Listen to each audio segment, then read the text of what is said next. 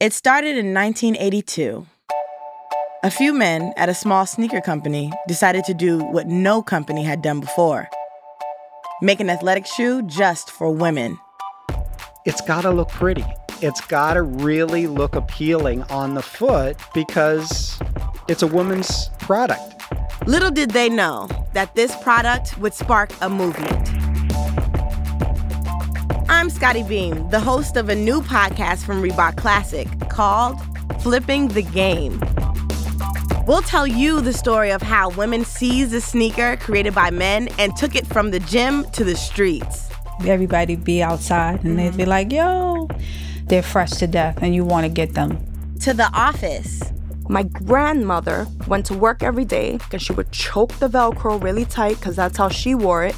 And even the red carpet. She comes out in this long flowing gown wearing neon orange Reebok high tops.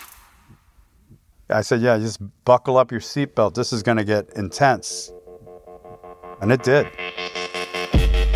This is the story of the Reebok Freestyle, the 5411, the first athletic shoe made just for women.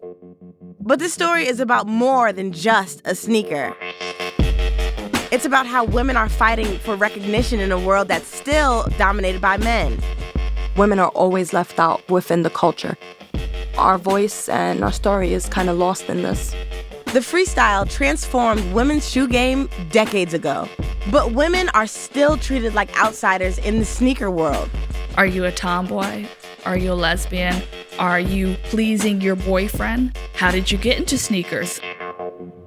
Oh, did your boyfriend get you into sneakers?